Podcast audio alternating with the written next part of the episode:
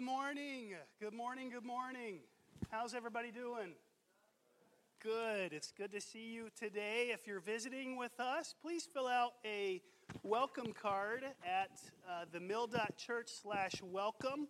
Themill.church/welcome. We would very much appreciate having a record of your attendance there. You can also fill out a hard copy at the back of the room in the wooden box if you don't prefer to go on your smartphone. But themill.church/welcome, we'd be glad to get to know your family a little better and what your needs are. So thank you very much. I wanted to let you guys know that there is a snowmobile trail that is open right back here. I am so disappointed this morning that nobody brought their snowmobile to church. I am heartbroken.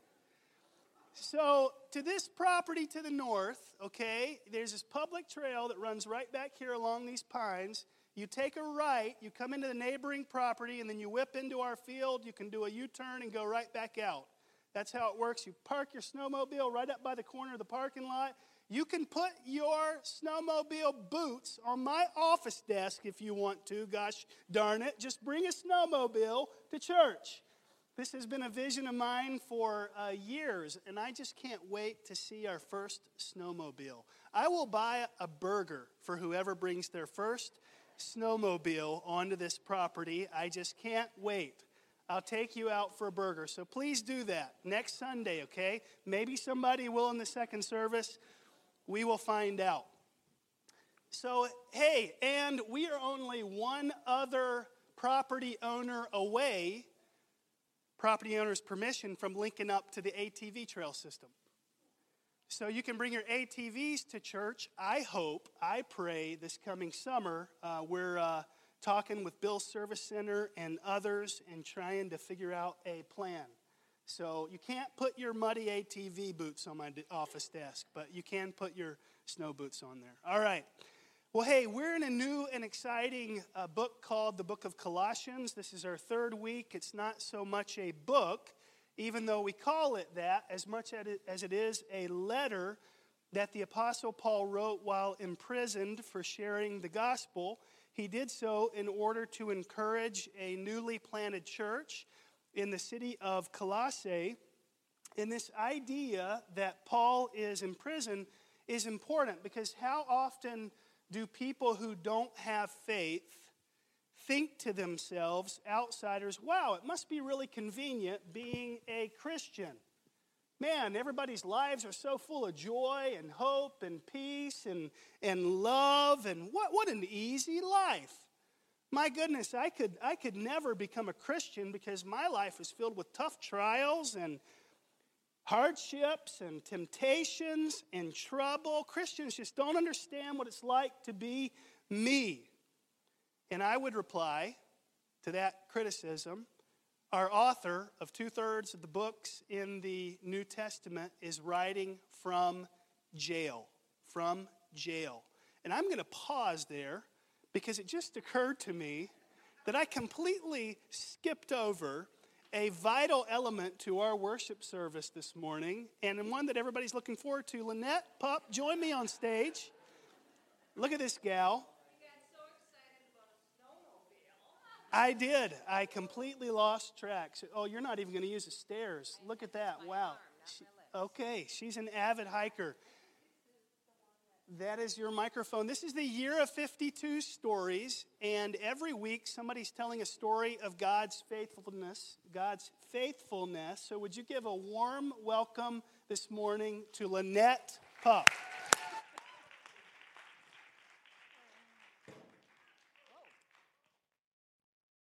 What about the bike trail? Welcome to the Mill Church. We're so glad you guys.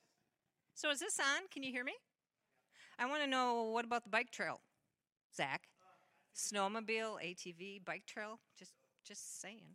Okay, well, my name is Lynette Pupp, and this is my story. Here's a fun fact. I grew up Catholic, and my mom used to always let me go to various vacation Bible schools in Marshfield. So I accepted Jesus as my Savior at VBS at Faith Baptist Church when Juanita's dad and Shannon's grandpa Herring was pastor there. So that's kind of a cool thing. Came full circle here. But this is a story of God's faithfulness to me. My husband, Dwayne, was known as Rex all through high school and into his adult life. It was a play on his last name being Pup. All the nine boys got a dog name from friends, and his was Rex, which he liked much better than his brother, Trixie. So there is a reason I'm telling you this. This is foreshadowing. So in 2007, my brother-in-law, who lived with my elderly mother-in-law, died at the age of 58. He was a Vietnam vet, and he was actually getting his life back together. Then, in 2008, not even a year later, our son died of a brain tumor. And how do you lose a child? And how do you maintain your faith in God? And it never loses. You never lose that feeling of losing a child. Well, it was a very emotional time, very hard time. And then in 2009, Dwayne became very ill with what was diagnosed incorrectly as bursitis. So he was sent home with some drugs, so I thought he was just being weird because of the drugs. But what we didn't know was that his body was being ravaged by staph, septicemia, and osteomyelitis. We were told that any one of these could kill him, and here he had all three of them. So I took him to the clinic, and I said, somebody's seen this man, and they hospitalized him right away. It was that severe. The next morning, I called his room, no answer. Called his room, no answer, 3 times. So finally, I got a hold of a nurse, and she said, we moved him at 3:30 a.m. to another room and put him in restraints. He's really bad. You need to get up here. Why they didn't call me at 3:30, I don't know. So I immediately was begging Jesus to please save Dwayne. Don't let him die, not after all these things have happened. There is no way I could lose my husband. So I was sobbing. I was driving down Balsam Road. As many of you know, it's a red granite road. I couldn't see where I was going. And I was probably talking in tongues because I'm sure the Holy Spirit was praying for me. And you know how when you're on a trail and somebody loses a glove and they put it up on a signpost when so you can find it, or a hubcap? Well, there on the corner of Balsam and 97 was a license plate, and it was propped up against the stop sign, and it said Rex, R-E-X. And at that moment, I knew Jesus was with me. That just doesn't happen. And he would have to be with me because I would not have made it through the 13 days that Dwayne was in the hospital, nor him coming out in a wheelchair, then going to a walker, and 8 weeks of IV antibiotics. So my name is Lynette Pupp. This is the year of 52 stories, even though Zach forgot. And Jesus is a hero of mine. Love you. You can put that mic back. Awesome. Well, thank you, Lynette, for having the courage to share your story.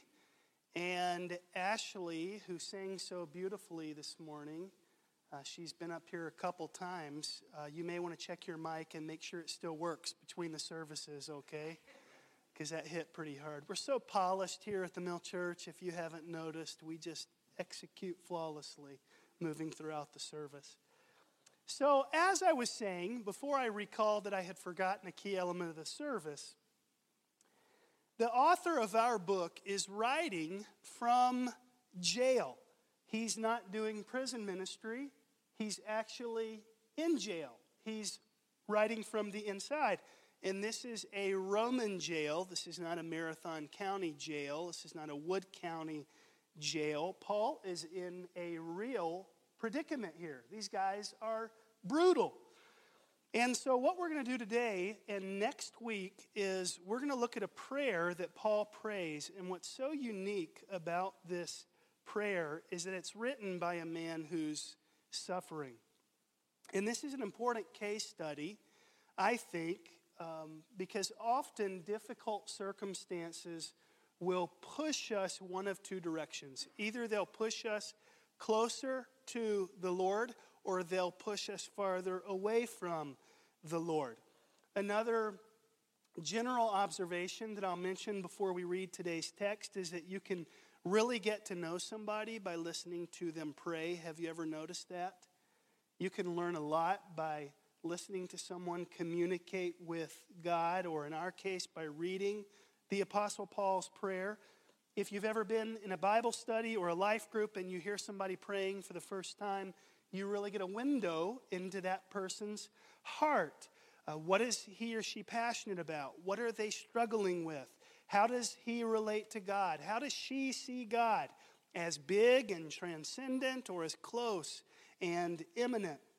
What does a person fear? What does a person hope for? When you listen to somebody pray, you can pick up on some of those things and get a sense for who someone is.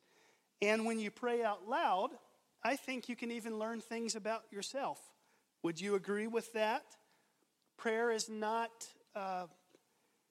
well, I should say prayer is kind of like audible journaling. We speak what we're thinking inside our head, what we're feeling, all to say today that we're going to get an opportunity to eavesdrop in on the Apostle Paul's prayer that he's writing from prison in the middle of his suffering, and he's delivering this message to a new church. The Bible says that faith comes by hearing, and hearing by the word of God. So we're going to read out loud this morning. I'd like to invite you to stand, please, in honor of God's word today. We will pause at the commas and pause a little longer at the periods, just like the faithful Lutherans. And we're going to read this together, beginning in verse 3 of Colossians chapter 1 and ending in verse 14. Are you ready? Say yes. All right. We always thank God, the Father of our Lord Jesus Christ, when we pray for you. Since we heard of your faith in Christ Jesus and of the love that you have for all the saints, because of the hope laid up for you in heaven, of this you have heard before in the world, of the truth, the gospel, which has come to you, as indeed in the whole world it is bearing fruit and increasing, as it also does among you, since the day you heard it and understood the grace of God in truth. Just as you learned it from Epaphras, our beloved fellow servant, he is a faithful minister of Christ on your behalf, and has made known to us your love in the Spirit. And so, from the day we heard, we have not ceased to pray for you, asking that you may be filled with the knowledge of his will in all spiritual wisdom and understanding, so as to walk in a manner worthy of the Lord, fully pleasing to him, bearing fruit in every good work and increasing in the knowledge of God, being strengthened with all power according to his glorious might, for all endurance and patience with joy, giving thanks to the Father who has qualified you to share in the inheritance of the saints in light. He has delivered us from the domain of darkness and transferred us to the kingdom of his beloved Son, in whom we have redemption, the forgiveness of sins. You may be seated.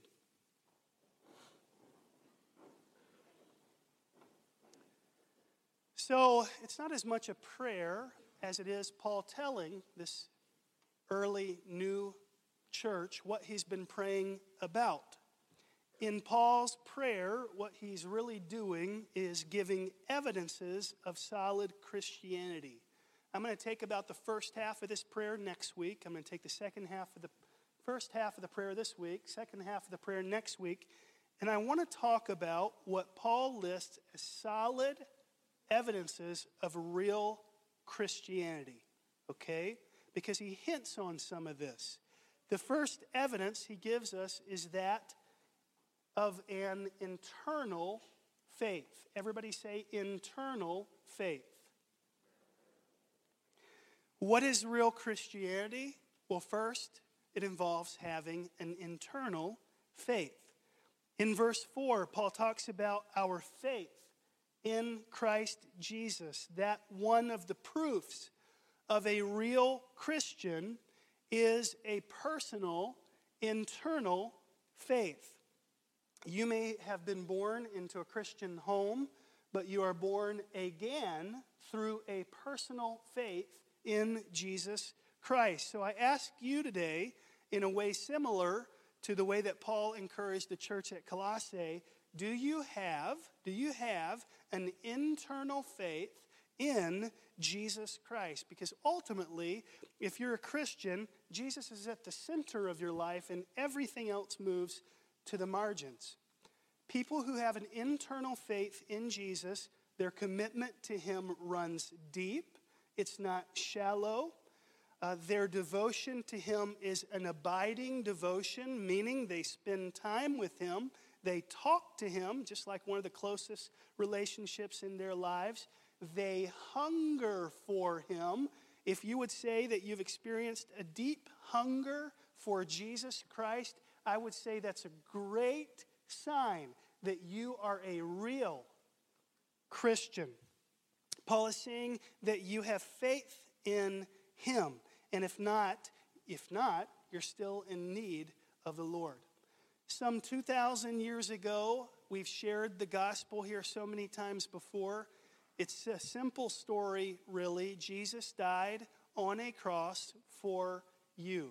He exchanged and gave us his life, and he took upon himself our death. He took our place. But today, he's no longer dead. He sits at the right hand of the Father. He's risen from death. He's on a throne, an actual throne. He's ruling and reigning over every kingdom, every nation, every dictator, every president. And faith in him means connecting with this King.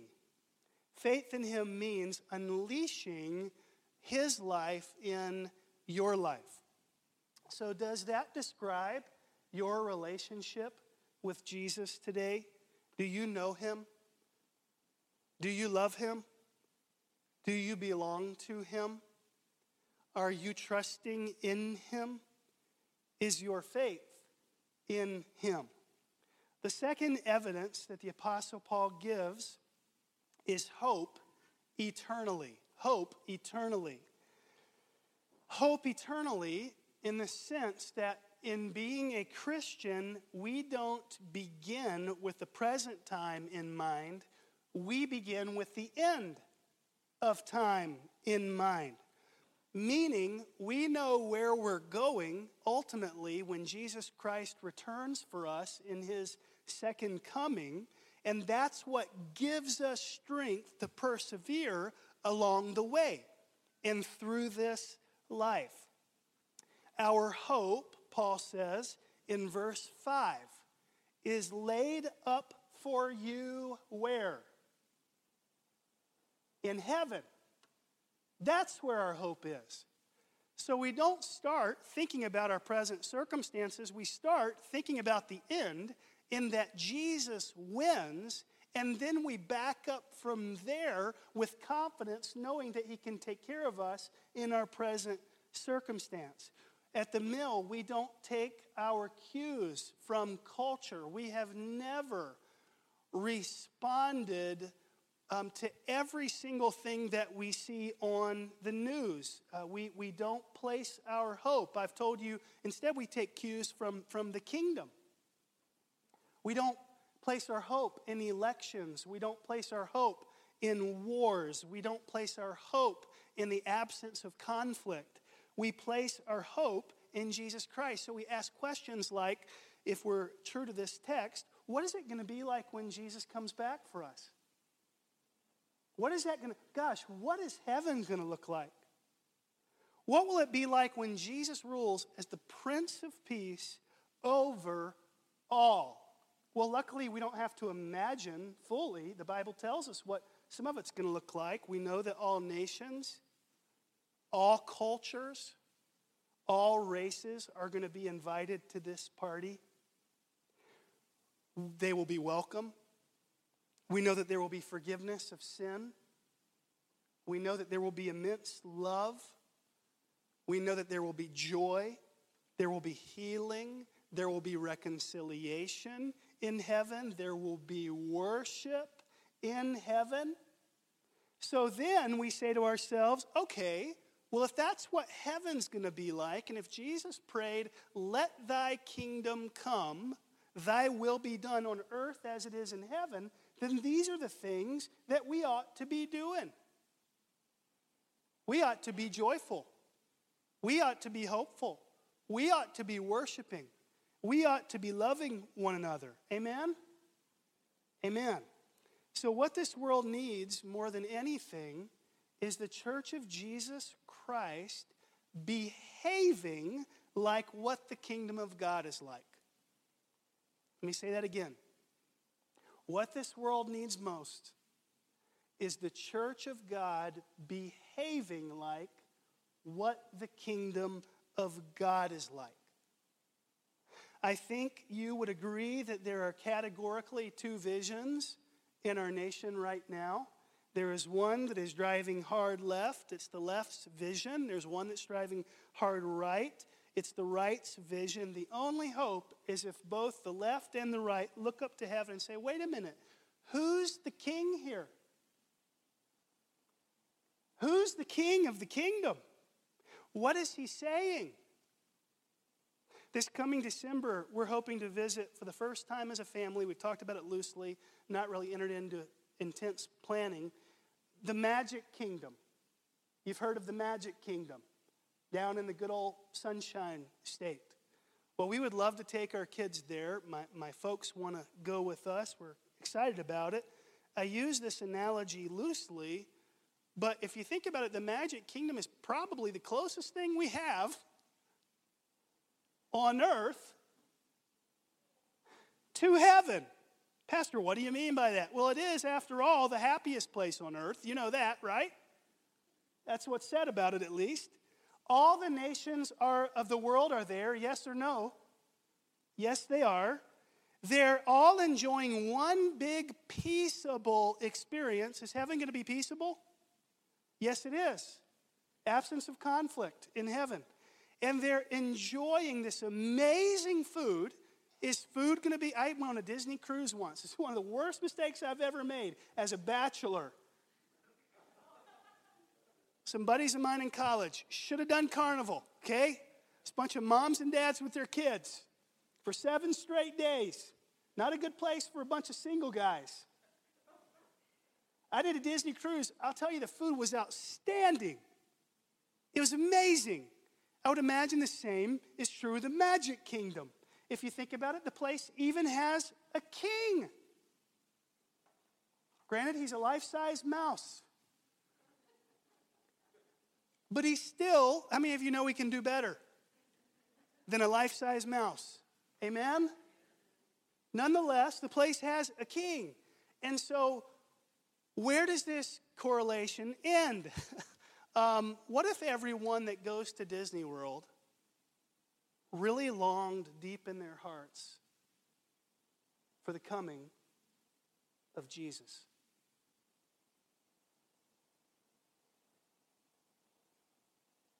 A peaceable place where all the nations are, worshiping someone, a place where memories are made, a place where people are glad, a place where joy never ends.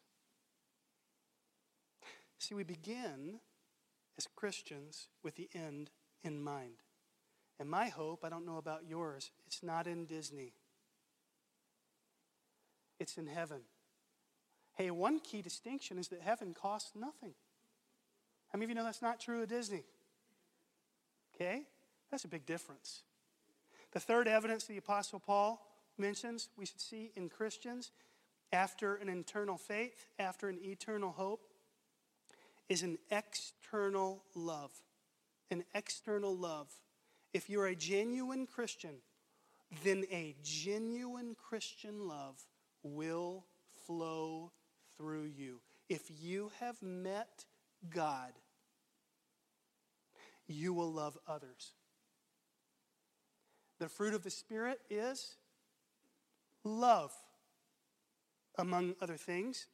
Jesus would take it this far. He would say, to summarize the entire Old Testament, you could do so with the word love. Paul wrote to the Corinthians that without love, we are like clanging cymbals. We're just making a bunch of noise. We're just putting our hypocrisy on display. If we don't love.